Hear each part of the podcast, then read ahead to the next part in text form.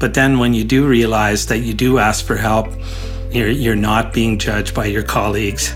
They're there for you. They may not say all the right things or bring you to the right places, but I do remember that when I finally did ask for help, you know, that was the first night that I had great sleep for a long, long time. Denis Trottier needs no introduction if you're a follower of the employee mental health space in Canada. He's had an amazing thirty-one years working at K P M G, the last twenty working with private sector clients. Since twenty seventeen, Denis has been K P M G's Chief Mental Health Officer, the first such role in corporate Canada. Denis shares his personal experience with clinical depression and is a frequent speaker and advisor, inspiring people to challenge self-stigma and embrace the resources necessary to live a healthy and fulfilling life. I first met Denis when I was working on my book, This is Depression, and he very kindly supported the book's launch. Denis has been a strong supporter and advocate of better mental health education and continues to lead by example and inspire other leaders to build stronger mental health supports within their organizations. I'm thrilled that he was willing to share even more of his time with me today, and I hope you enjoy this conversation. I think we met in twenty nineteen, and ultimately I asked you to participate in my book launch. And I did that because I was so inspired by your story. And just to let everyone know that you're a C A, you were a partner for more than thirty years at K P M G, and then you became Chief Mental Health Officer for K P M G, I believe in twenty seventeen. So I wanted to start by asking, what was it like to come out about your mental illness in a culture where I'm assuming mental illness was not a usual conversation around the board table? What was that like for you? Well, I think, Diane, it, it was no different than a lot of people that I have the pleasure to support today. I equate it to that self-imposed stigma, you know, that, that culture overlays on you, or religious background, or upbringings, or whatever, right? In a video they did on me, um, I really talk about that self-imposed stigma. So I think I was no different, Diane, in, you know, the brain telling me, am I going to be treated differently? Is my career advancement going to be different? But then when you do realize that you do ask for help, it's the total opposite. You're, you're not being judged by your colleagues. They're there for you. They may not say all the right things or bring you to the right places, but I do remember that when I finally did ask for help, you know, that was the first night that I had great sleep for a long, long time. It's kind of that lifting that big burden off your shoulders, right? And support was from top down. I remember when our C E O called me at home and said, hey, Denis, I get this. My dad has been there. Don't worry about your seat. It's going to be there when you come back. We're going to get you the right help. Your mind is telling you you can't ask for help. The reality is you really can, and the support will be good. It won't be perfect, perhaps. That's why you and I work so hard in this space to move the dial to make sure people know what resources, what to say, what not to say. But it's been a journey. And, you know, I if you told me thirteen years ago, Denis, you're going to be our firm's first Chief Mental Health Officer and Canada's first, I think, to this day, I would have probably used a word that I don't use anymore. I would have said, you're crazy, Diane. What are you talking about? When you talk about someone being there and being responsive, in fact, having a, a wonderful response, that's a heartening story. I want to understand, though, before you came out, before you talked about it, before you asked for help, what were you afraid of? What was going on that made you so afraid to ask? I'm not sure if it's the component, Diane, of being afraid to ask or... You know, I explained it today, a lot of the success around mental health and wellness is education, right? I just didn't have the knowledge. You know, I grew up in Northern Ontario where there was zero diversity. You sure didn't talk about mental health. You know, the only thing I knew about mental health is school teachers saying, hey, if you don't behave, we're going to send you to North Bay. And you were scared because you knew that beige building in North Bay and you never wanted to go there, right? So I think it was just more an element that not sure why you're feeling this way. You think you're just tired, you know, went through whatever's going on in your life, work-related, busy season or whatever. So first time, just kind of took a month off, never told a soul, right? At work, it's pretty easy. The time of year that it fell, I think it was in July, and then a few years later, whoops, same feelings, same episodes that I'm living through. And that time, I think I took maybe six weeks off. And then a few years after that, it hit me again. And really, the third time was the first time, Diane, that I really asked for help. You know, the first couple of times, even my wife is the youngest of eight. I didn't want her brothers and sisters, my in-laws, my outlaws, knowing that Denis lived through this. But the day that I finally did ask for help of a colleague at work is when really my recovery started. I mean, I remember driving to work, sitting in my car, just kind of crying, right? I showed the emotion. Some people, it's in anger, as you and I know. Denis was more in tears. But I remember being in my car kind of trying to convince myself, okay, today's going to be the day. I'm going to go up to my desk and I'm going to be, you know, Mister Denis, K P M G Enterprise, and snap out of this. Little did I know, you can't cure yourself out of cancer on your own or a physical injury on your own. So why is this different? So I, I use a trick and I say, well, you had a car accident, Diane. Are you feeling guilty now that you have to learn to walk out again and go to physio five days a week, right? Versus if it's cognitive, you feel guilty if you have to go off work.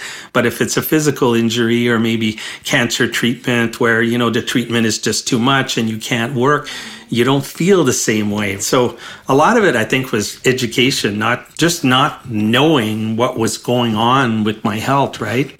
Denis, though, you did say that you did fear being judged. And I think a lot of people fear that. Also, the idea that maybe this isn't real, I'm overreacting, which I hear so often. Yeah. And on top of that, you brought up another important point about cognition. The fact that when you're in a serious depression, and when you're experiencing any mental illness that's severe, your brain is not your own. You're not thinking the way you normally do. You're not able to exercise that sort of critical thinking or yeah. forward thinking. Your memory, your concentration are off. All of those things happening, that seems pretty scary. Yep. So maybe there was a little fear in, am I going to be judged? How are people going to look at me differently? Yeah. There's the stigma, but there's also, you know, letting people down, right? You're, you're used to solving problems for your clients, helping them with strategy or whatever. So to me, was just trying to dig deeper on your own. But once you move your knowledge dial, hence, that's what I love and what I do today, right? I describe it as a rabbit hole. You're either looking in and it's scary, or you're in there, you're holding on, or you're so deep in there like Denis was that it takes a long time to come back out. So hopefully by moving the dial culturally and having the resources, people now are asking for help when when they're looking in that rabbit hole and it's a bit scary, not where Denis was. So hopefully they're learning from my mistakes. So we all have that unconscious bias. And I wonder for someone who's in a heavy-hitting profession, billing by, I don't know, eleven minutes or however you do it, like lawyers, like doctors, that there's this drive and a fear that you will be judged, that you can't do it, or we're not going to give you that case because you can't bear it. You maybe crack under the pressure. What was that like? Well, it's definitely one of the things that comes back to mind is that thinking that people will treat you differently if they knew, right? And I can say from lived experience, that doesn't happen. You may have a few people. I think in my career, I've had one person say, oh, you at your condition. I go, oh, wait a minute. What are you talking about? I'm top of my game, right? I knock those down as, as ignorance. You need to educate yourself. It, it, it's not like that, right? The mind is telling you you're being judged or you're going to be judged, but it's the total opposite. I remember I, I was doing a lot of the recruiting for our firm. I remember a young lady that I was interviewing. I looked at her marks and I said, hey, you clearly demonstrate that you can have great marks. I see a semester here where your marks really went down. What went on? And she looked at me and said, I suffered through depression. I got help. Next question. I, you know, I just wanted to get up and hug her and say, thank you. This is my role. Redundancy in my role has been defined the day that you and I can be standing at the water cooler talking about this like any other illness. And more and more, I see that in the corporate world. Number one question U of T recruiting last year was around my mental health benefits. I go back even five years, it would have been, well, Denis, what's the top five K P M G clients that I'll get to work on. Now it's questioning, hey, how come your benefit is X and your competitors is Y? So I really see this trend in the, I always say twenty to thirty, where when I do something, they high-five me. Yeah, Denis, I get that. My mom, my sister, my aunt. The thirty to forty come and they say, Denis, I'd like to talk to you in private, right? We'll get a boardroom. They make sure nobody's snooping, but they're talking to me about themselves. The forty-plus come to talk to me about a friend. And it's not because the forty-plus are bad folks, is we never grew up in that era, right? Our kids come home, hey, Dad, I learned about Jack dot org. I learned about Big White Wall. I learned about Safe Talk. Parents have no clue what that is, right? So I see this wave of change now where the whole wellness side, and working with a lot of entrepreneurs, I say every week when I'm when I'm speaking publicly that you are dead in the water from a attraction and retention space of talent if you're not focused in this space. And as you and I know, thinking back to the session we did in Toronto, there is so much that corporate Canada can do at no cost in their organizations to move the dial in this space. Starting by reading your amazing book that I love, your Appendix C. I still use it and I still refer people to it. You want to know where the resources are right across Canada? Go buy this book. Diana's done the research on this. Aw, thank you. You'll get everywhere with flattery with me. Thank you. It's on our intraweb too. You've done an amazing job at that. Oh, thank you. You know, do you have colleagues now? Because it sounds like you're not just talking about Denis working at K P M G Canada. You're creating these innovative solutions. You're all over the place. So is there a network? You guys all hang out and talk about what else you can do? Other chief mental health officers that are non-medical people that you're you're making connections with and having impact with? It's interesting how we find each other with social media, right? Like I found another chief mental health officer in Australia in a big bank. In Canada, interestingly enough, it'll always be wellness officer. Um, the only one I found so far is uh, Best Buy, I think. It's chief wellness and mental health officer. And it's interesting when you talk behind the scene to a lot of colleagues that I've met over the last few years. There's still a challenge in having mental health in your title. You know, like in my case, we kicked around calling me that chief wellness officer. And I said, no. And I remember the discussion and, you know, why? Because I said, I don't know what the hell that means. Like wellness to you and me is different, right? I've got an Apple Watch. You've got a Fitbit. You've got a yoga person.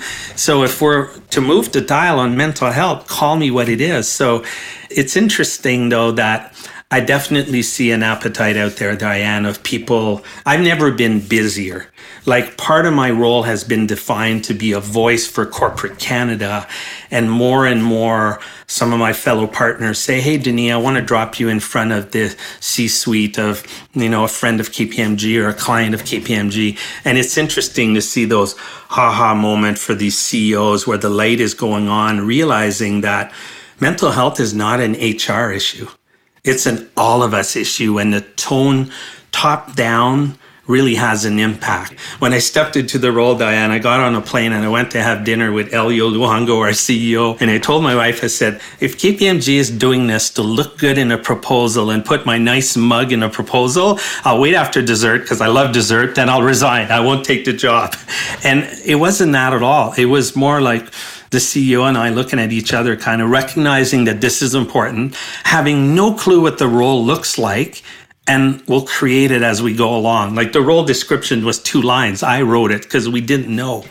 A lot is happening, but I think more can be done.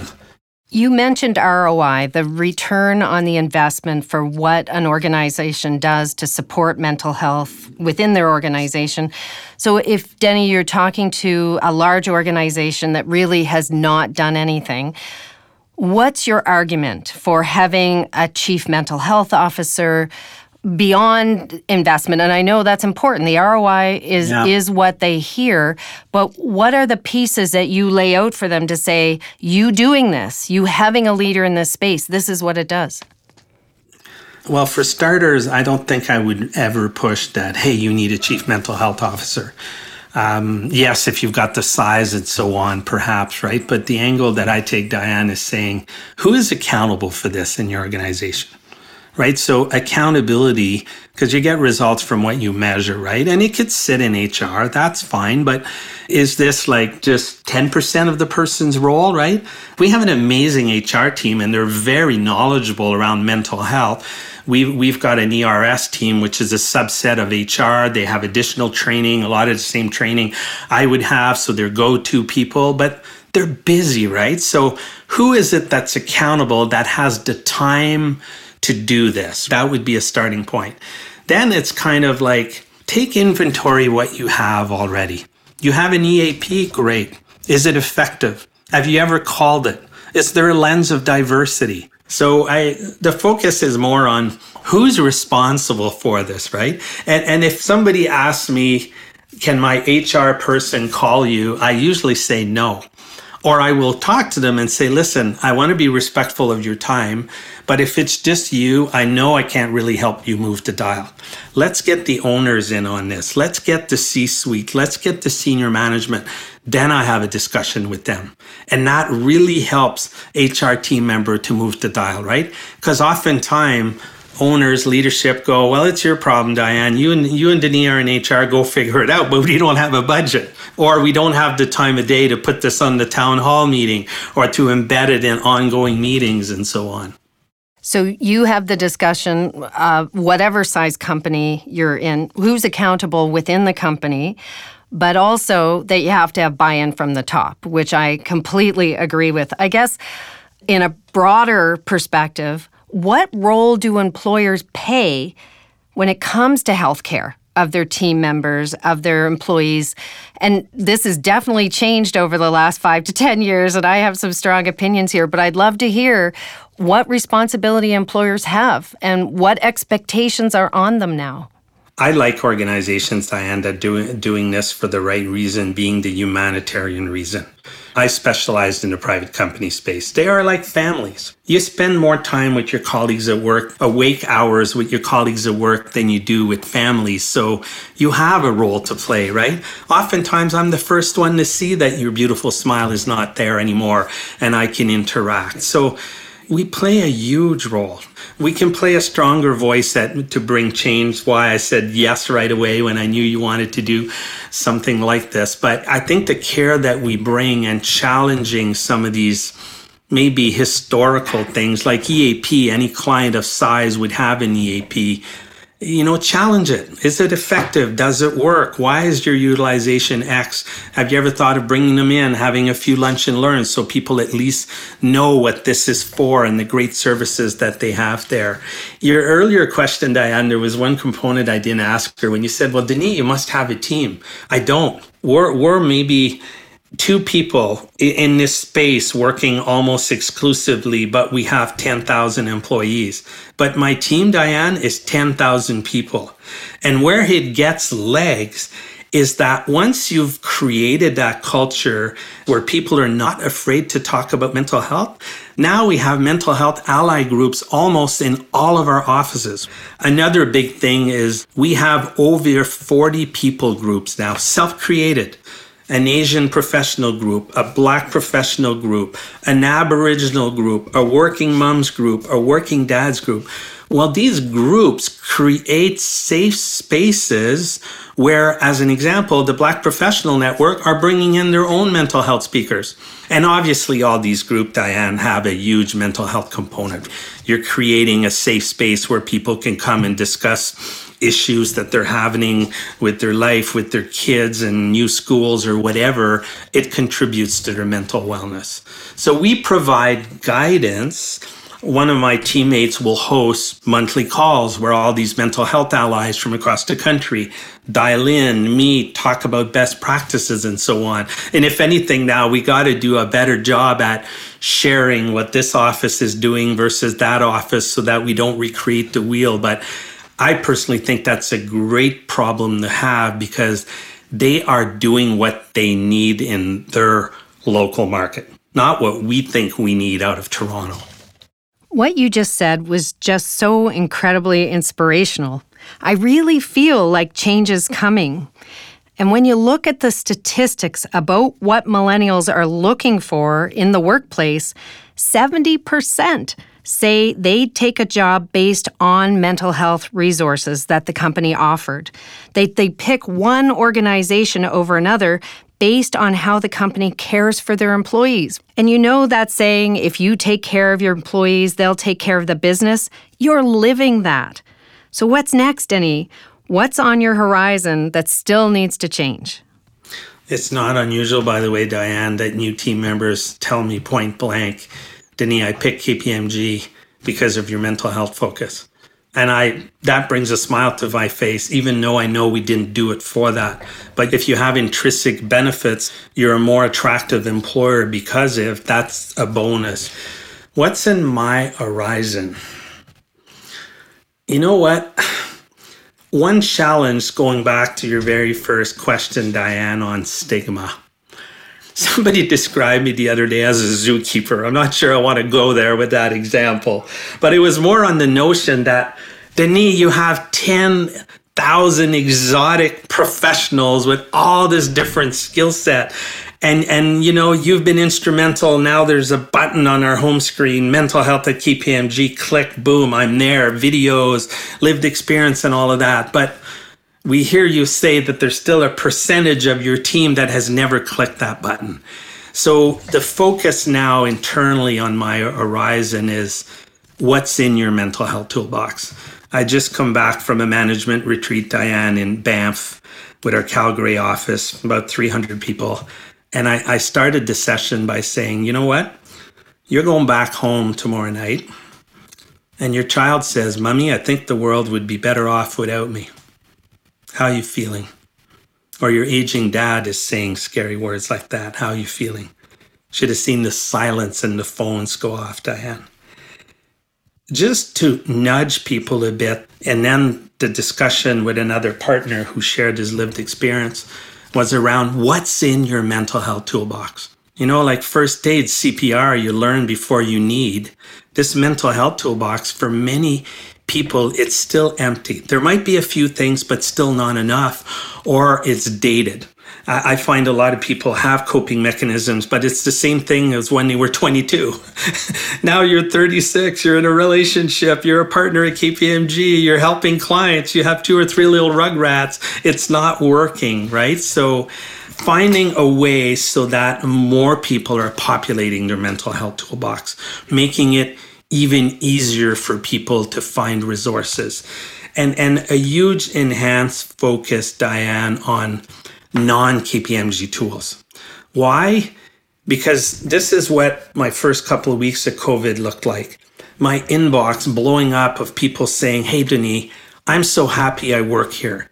We have you, we have E R S, we have a two thousand dollars mental health benefit, we have people group, but I care for my little niece.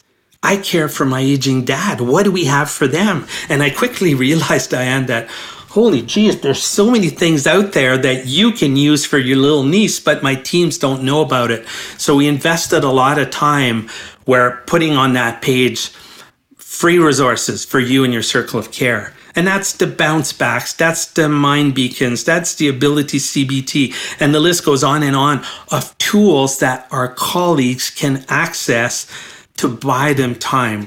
Because going back to the challenge of healthcare, it is broken in this space. We see what's happening at E R. You know, my little grandson ended up at E R with this new respiratory virus the other day. So I not only saw it on the news, I lived it. Mental health space, you and I would probably agree that it's worse, right? I see youth being released from hospital that tried to self-harm and they're released with a list of referrals of professionals that aren't taking calls or are retired. So having things in your mental health toolbox as a, a parent, as a caregiver, that you can bridge not only yourself but family members is so critical. So it's getting these additional team members to invest in themselves, right? Because we all have a role to play here. Denis, with your toolbox, it sounds to me like you're primarily focused on prevention, and I'm a big believer in prevention. The things that we can do to help you to stay well or to move you from stressed back to healthy. But you know better than almost anyone else that you can't yoga your way out of a severe depression. There are times when you need a psychiatrist. And one of the greatest challenges we have in this country at what really I believe is not a tipping point. We're we're free-falling over the edge here. We're at a crisis point, which is an opportunity for change. People can't access care. So what do you do as Chief Mental Health Officer at K P M G when you can't help people to get access to high-quality psychiatric care?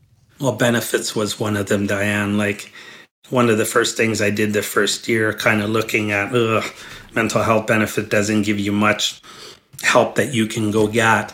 We came out with a two thousand dollars mental health benefit for all our employees, regardless of whether they take their benefits with K P M G. Because as you and I know, right, if my partner works for the government, perhaps they have better benefits, so I pick them there. But at K P M G, everybody has a two thousand dollars mental health benefit. And also trying to recognize the fact that certain of the professionals, like psychiatry is covered by healthcare, but psychologists and down are not. We blew up the definitions. Because why should it really matter who you're using? Because old style benefits, unless you've got ten degrees beside your name, they don't qualify. If you're using a social worker and you're feeling well and you're getting your beautiful smile back, why would I care? So the definition of what qualifies in that benefit is very, very broad. You have to draw the line somewhere, right? But it's still very, very broad. So people have that. But I think the success for immediate care is having an E A P that you could rely on. But also, I think all these other resources, they buy you time. I mean, they're not perfect. Let, let's be honest, Bounce Back is not perfect, but from mild to moderate, and you don't know where to go, you know, you go into chapter, you want to buy a book and all of that, I would argue that Bounce Back, it's reliable. You know, there is some coaching. There are some good books and so on that they give you that are very topical, right? Like Mind Beacon's another one that it's not perfect, but I remember using that one and testing it. I, I had a therapist. I got to know the therapist. I was giving homework. I was evaluated. Therapists would even probe me when I didn't do my homework. I remember once I get this email saying, hey, Denis, I noticed you didn't do module four. They did not resonate for you, or maybe you have questions. So I thought, wow, for not for everybody, once again, but for some people, there's tools like this that can bridge you. They don't replace the psychiatrists and so on, right? But they bridge you in the short term until I can have my face-to-face with a professional such as yourself. But what if you can't get to me? Or what if your colleague doesn't have a family doctor? And I know that it's a big question, and I I would love you to have all the answers. Please tell me. But the reality in Canada is, you know, a huge percentage of people don't have a family doctor. If they have a family doctor, they may not be comfortable with with taking that next step beyond the talk therapy into the prescribing. And certainly yeah. the lack of access to psychiatry. Is there an approach that you've worked on, uh, conversations that you've had that can shed a light on how you might have made an impact through your organization in helping to access care? And you don't have to have an answer because none of us do at the moment. We're working on it. I think it's baby steps, Diane. I mean, how do you fix it? I don't know. Like even driving up to Mont-Tremblant today, my wife was driving, and I Googled a few things to see what's new. Canada dot C A, boom, you hit provinces. And I can get to mental health resources, but it's so scattered. I got to go by province. I got to click twenty things before I get there. So how do you fix that, right? And I even went, like, I think the new eight one one is not up and running everyone, right? Newfoundland has it. You would know better than me what other provinces, but why isn't it that you and I cannot just call a number and then we would be told, well, I think Jack dot org would be good for you or Bounce Back. Like even during COVID, I, I won't name this minister, but I remember being in a President's Club presentation with one of the ministers of health. And I said, with all due respect, when you go back to your office, I challenge you to go find these amazing resources that you are paying for. And I got a call a few days later by one of the team members saying, Denis, Mister Minister, we'd just like you to know that you're right. We can't find anything and we're going to solve that. Like even at K P M G, if you were in distress, you couldn't find anything. Now you have no excuse because it's on your desktop. Mental health app, click, E F A P, click. So somehow if we could just change that, Diane, like when I speak to corporate Canada, my walk away is where's your button on your home screen? Many organizations now, even one of the big banks has a button on their home screen. Thanks to Denis, people can find things, right? If somehow we could help Canadians at large find the things that we have, they're not perfect, but we have a lot of things. What can we do so that listeners can find these things? I, I, I don't know the answers, but it's changing, right? I think we're finally trying to think differently, right? So I'm going to end with this question that uh, I wonder how much it's going to be aligned with what you just said. If you were granted a wish, you were granted one mental health care wish from someone who really had the power to drive change, what would that wish be? To do something on the proactive side. Because even when I started in my role, Diane, it was too reactive. With time, we had to move the dial. I, I would visit the offices, tell you what we had, right? But it's almost too late. Then starting to listen to people, people all of a sudden two years in would say, that's awesome, Diane, but what do you have so that I could be more proactive? So that when I do hit speed bumps in life, in family, relationships, work, I, I've got... I hate using the word resilience because, you know, for some it resonates, some it doesn't. But if we could do something, and I think it ties back to the idea of a toolbox. A toolbox is not just care items.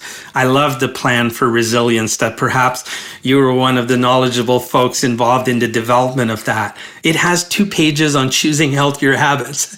It has three pages where I can do a stress profile on me and you, my partner, can do it on me and we have a discussion.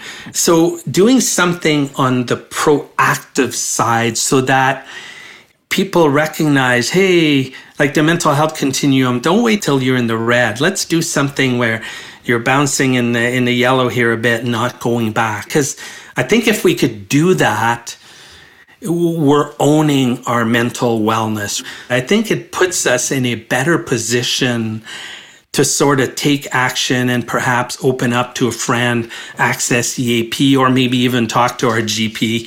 I sort of laugh when you said how many people don't have a G P. I sort of think many people who have a G P, it doesn't matter anyway, because the majority of the ones I support, they're not even comfortable talking to their G P about this, right? So proactive would be my wish, to give you something so that you've got a starting point that would pique your appetite to recognize that mental health is health. Nobody can take care of it for you other than you. And then maybe your curiosity, you get involved with more things. Denis, as Canada's first Chief Mental Health Officer, I think you have an awful lot to be proud of. And I know that you're an inspirational leader in that role. What are you most proud of? This, this role, Diane. This does not feel like work. It is such a humbling role, and I couldn't have dreamed of a better change of, of, of role, Diane, and just to be a voice for corporate Canada as well is, is, you know, for various organizations and helping them move the dial, you know, do a lot of stuff with Jack dot org, now working with the unsingable, with Silken Lauman, things like that motivate me because I know the impact that they can have because they're touching so many people in a quick way, right? I think Jack dot org interacts with over a million youth a year now. That's huge, right? I love things that you can have a podcast like this that'll get a lot of listeners. Hopefully, you can get people to think differently and take a small action. And I always say, don't let this overwhelm you. When I teach at Ivy, I go, like, don't go back to the office and think you got to go from here to there overnight. You don't have to. Start small. Bring in a speaker. Every little action that you do, put it on your agenda. You eat that elephant one bite at a time. Yeah, that's. I'll remember that. Thank you so much for speaking so openly with me today. You know, the world needs more Denis, more of your kind of incredible leadership. You have the essence of what I think is the greatest leadership superpower, which is vulnerability. and your vulnerability has changed the lives of, I'm sure, countless individuals. Thank you again so much for what you do. Thank you, Diane. You're too kind. Right back at you, all the amazing work you do in this space. We're all in this together, so let's continue to move the dial. Absolutely. Thank you. Take care. Denis is one of those rare individuals who has been through the worst of times, but has been able to get the right help, recover, and find the courage and the energy to give back to so many others. He illustrates the powerful hold that self-stigma can still have on people, holding us back from asking for the help we need when we need it most. Denis makes a powerful case for employers to invest deeply in resources, both to treat and prevent mental illness. He reminds us that mental illness can strike anyone, and everyone can struggle with feelings of weakness, shame, fear, and self-stigma. We have to keep working on breaking down those barriers, and I'm so grateful to Denis for his caring leadership. Until next time, thanks for listening. The Wicked Mind Podcast is a series of unique conversations with individuals that share experiences and perspectives on mental health care. Together, we will uncover ideas that inspire action. Please make sure you subscribe, share, and comment. And if you have a topic or guest suggestion, please reach out to me at d r diane mcintosh dot com.